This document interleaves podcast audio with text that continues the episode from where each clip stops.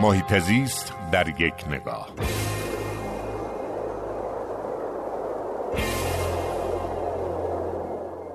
اخیرا دوباره دوستداران محیط زیست وقتی که خبرهای دریاچه ارومیه رو تعقیب می‌کنن با نگرانی های جدی روبرو شدن.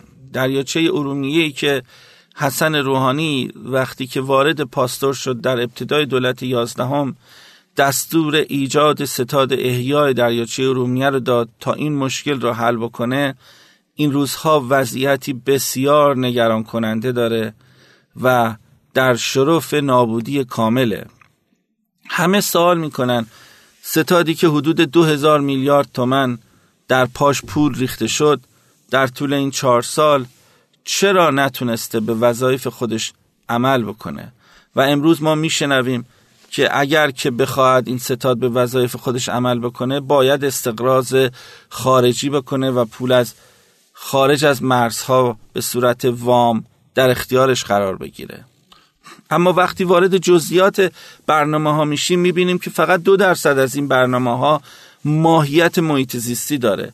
طرحهای انتقال آب سدسازی همچنان دست بالا رو داره. همچنان غلبه تفکر سازه‌ای در مدیریت آب در حوزه آبخیز دریاچه ارومیه حرف اول رو می‌زنه و این نمی‌تونه حتی با تزریق پول مشکل دریاچه ارومیه رو حل بکنه. مشکل دریاچه ارومیه زمانی حل میشه که میزان عراضی کشاورزی متناسب با نیاز آبی حد اکثر 4 میلیارد متر مکعب باشه.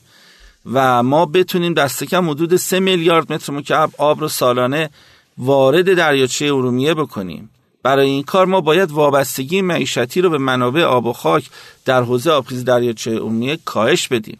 باید بریم سراغ ایجاد بسترهای لازم برای تقویت بومگردی قرقهای حفاظتی ایجاد اکوسافاری ها تقویت مزیت های بازرگانی همجواری با چهار کشور آذربایجان، ارمنستان، نخجوان و ترکیه استقرار سلول های فوتوولتایک و توربین های بادی. اینها مزیت های واقعی حوزه آبخیز دریاچه ارومیه است. تا به این ترتیب با کاهش وابستگی به منابع آب و خاک و با تغییر کاربری عراضی که بعد از 1175 از ماهیت مرتعی به ماهیت کشاورزی تغییر کردن.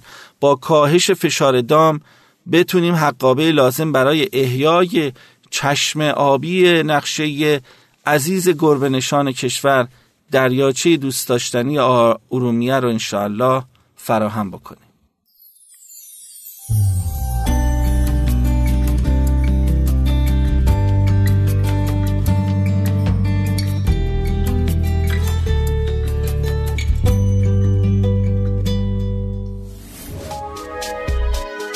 شنوتو سرویس اشتراک گذاری فایل های صوتی www.shenoto.com